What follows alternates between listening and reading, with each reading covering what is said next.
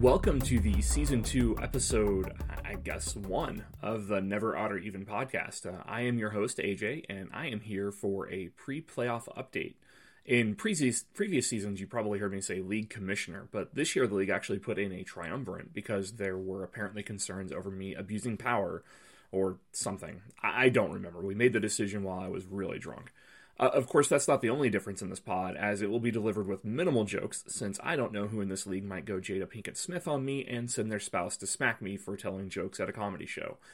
I will say, if your ego's fragile and you can't laugh at yourself, this podcast and the corresponding blog are definitely not for you.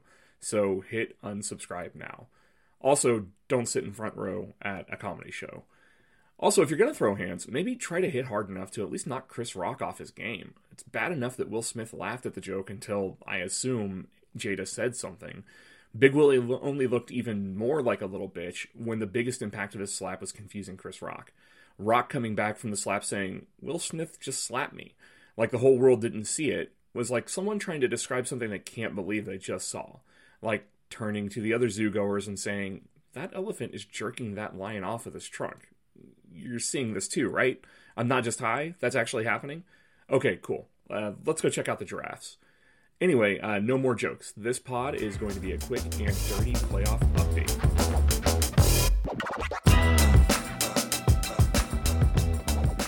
Well, uh, this should be a fun, stress filled week. Uh, there are technically three playoff spots up for grabs and four teams fighting for them. Uh, but let's start by talking about tiebreakers. There's been a little conversation about tiebreakers, but honestly, the truth is we have no idea what they are. Uh, in our league settings, playoff tiebreaker is listed as the best regular season record versus opponent wins.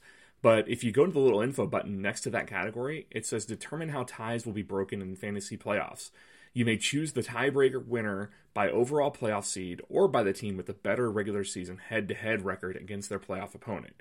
This seems to heavily imply that it is not to determine a regular season tie, but to determine uh, what happens if a playoff game ends in a tie. There are two options there uh, best regular season record versus opponent wins, or the higher seeded team wins. You can't really determine a tiebreaker by the higher seeded team winning if the tiebreaker is determined seeding. So this particular setting is definitely about what happens in the playoffs. So, like, how is ranking determined in the case of a regular season record tie? Uh, thankfully, we have two teams tied at 13 and 9, and both of those teams are in the same division, so we should be able to work some of this out on our own. So, Jess and Ashley both have 13 wins on the season. Ashley is ranked fifth, Jess is ranked sixth. In the same division, Ashley has a 5 and 5 division record, while Jess has a 6 and 4 record, but Ashley currently ranks above Jess in the standings. So I think we can definitely throw division record out as one of the tiebreakers here. In head-to-head matchups, Ashley and Jess are one and one against each other this season, so theoretically, that head-to-head matchup could be the first tiebreaker. But if it is, it doesn't matter in this particular circumstance because the two teams have the same record against each other, and they do not play each other in the last week of the season. But Isaiah and Jess do play, so we do kind of need to keep the head-to-head matchup thing in mind because Jess could beat Isaiah. They both have 14 wins, and Jess would have a two to one advantage over Isaiah in the regular season record. So this actually makes this entire scenario highly entertaining, but more on that in a minute.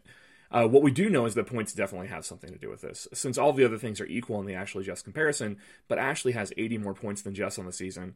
So in the hierarchy of determining placement, we, we have a great big question mark about head to head record, but a definite yes on the points and a definite no on division record.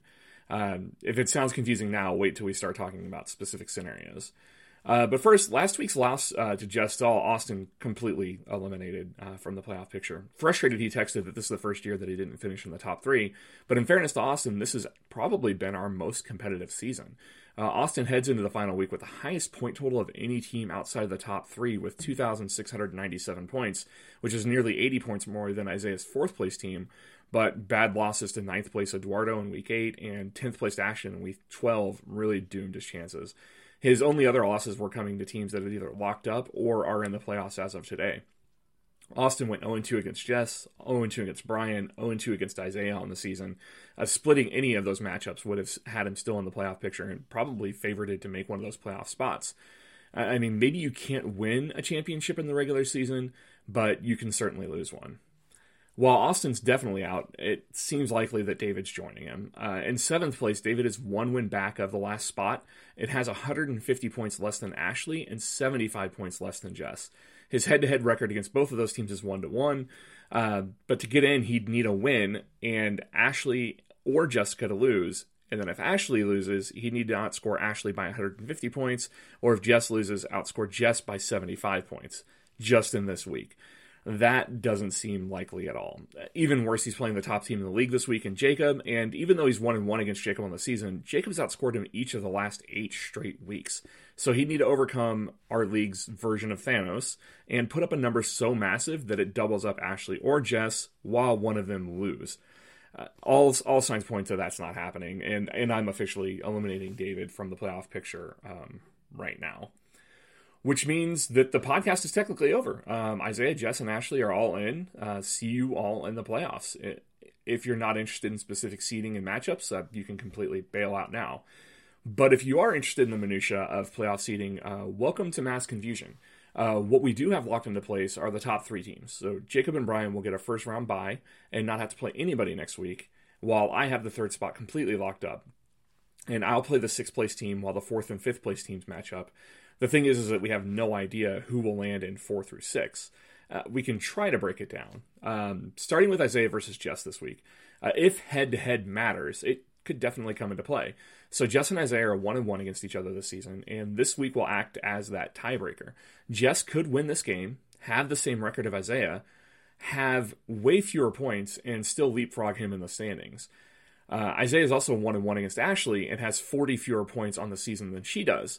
So if Ashley and Jess both win, Isaiah could fall all the way to sixth place and face the full Kopitards in round one of the playoffs. If Jess beats Isaiah and Ashley loses, Isaiah could simply fall to fifth place, and then Isaiah and Jess would immediately rematch in round one. Both of those scenarios are dependent on head to head being the first tiebreaker, however. If head to head doesn't matter, then it just simply comes down to points and Ashley and Jess both win. Ashley and Isaiah would likely swap places, uh, face each other in round one of the playoffs, and then Jess would remain in sixth place and face AJ in round one. Um, we can probably eliminate half of those scenarios off the bat, however, as Ashley faces Brian this week, and Ashley's 0 2 against Brian on the season. And even though she outscored him in week 21, which was just two weeks ago, by 0.7 points, uh, Brian's outscored Ashley by 400 points on the season, which is a significant margin. So, in my immediate assumption is that Ashley is going to lose this game to Brian. She's going to fall to 13 and 10, which simplifies things somewhat, since uh, an Isaiah win would mean that there's no changes on the standings at all, and a Jess win would mean that Isaiah falls to, I think, sixth.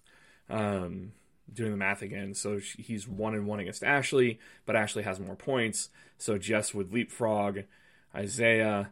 Um, yeah, so whoever wins in Jess versus Isaiah would play Ashley versus round one, and the other person would play AJ. Um, of course, that assumes that Ashley loses, but Brian really has nothing to play for, so it's entirely possible he could just not pay attention at all. And, well, no, he, he's already set his lineup for the week, so um, that one looks like it's wrapped up. So, you know, going back to uh, clarifying the playoff picture, uh, next week will either be AJ versus Jess and Isaiah versus Ashley, or it could be AJ versus Isaiah with Ashley versus Jess, or AJ versus Ashley with Isaiah versus Jess. Who knows? Uh, what we do know is that Brian will will get the winner of the game that AJ plays, and then Jacob will get the winner of the other game. And honestly, um, nobody's excited about playing Jacob or Brian. That's that's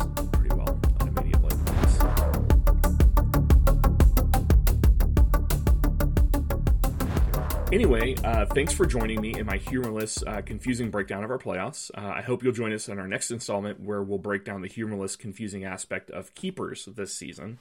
Uh, but before we go, a little commissioner update. Uh, I had to lock Austin's roster last week uh, after he ran out of cap space picking up free agents. once you get down to zero available dollars to bid on free agents, we just simply remove your ability to add or drop players. Um, you can still change your starting lineup and everything else, but since you don't have any money to pick up free agents, we just we lock you down. Um, we're docking Isaiah two dollars for transactions that he didn't pay for. It was Isaiah's first offense, uh, two adds last night, um, so there's not going to be a penalty, but we do need to deduct those dollars from his budget uh, for adding those new players. But speaking of adds, it's, it's been interesting. Uh, there's been about 175 players picked up from waivers this season. Um, obviously, some teams are more active than others, which is to be expected every season. But there were some cap oddities this season. Uh, for example, our 10th and 12th place teams in the league combined had 1,036 cap dollars remaining between the two of them. That's a lot. That's that's more than an entire team's, you know, salary cap. That's insane. Uh, between those two teams, there have only been two adds for the entire season. Both of them were from Melissa, who ended up in 12th place. Out of an initial 825 cap dollars to start the season, Melissa actually only used 208 during the draft, which is insane. Uh, the league average for the amount of money left over after the draft was 136 fictional monies, and that includes you know Melissa's, Ashton's, and all the other teams that had a ton of cap space left over after the draft. So you know 136. Melissa ended up with 617 left over. You know, then you add in the 15 monies that we gave everybody after the draft to make sure that people who auto drafted had money to make free agent moves, and she had 632 fictional monies at her disposal. On the season, she used two. If this were a real professional league, the other owners would probably be suing her, and her fan base would definitely be rioting. Uh, just as unforgivable as Ashton, though, who drafted the preseason number one and current number three overall player in Connor McDavid. Um, she also had 410 fictional monies at her disposal through the season, uh, and she used zero of those monies on the year. Didn't add a single free agent. Didn't try to make any trades. I mean, you have 410 cap dollars available. You could literally trade for any player in the league and take that salary cap hit. Uh, but ultimately, she got Connor McDavid zero help, and her season floundered as well. Uh, I'm not sure if her fan base would riot, in as much as I'm not sure that her fan base is there for the hockey as much as they're there for the EDM. Uh, but Connor McDavid definitely would have rioted, and he would have at least sat out, um, you know, to protest the season. Um, you know, it's also worth mentioning here that I received no votes in my question of whether or not we make the league more competitive next year by trimming teams. But don't worry, I'm absolutely not shocked by the lack of participation. Uh, and don't worry about the future installments too much. Uh, Will Smith, uh, you know, he taught us that it's okay to slap people for telling jokes. So I'm retiring from the joke business. Um, you know, no more humor here. We're just going to give you straight, you know, content based on the league happenings. Uh, going to be very, very mechanical uh, from this point forward. So I, I guess with that, uh, everybody have an average, marginal, humorless week. until next time.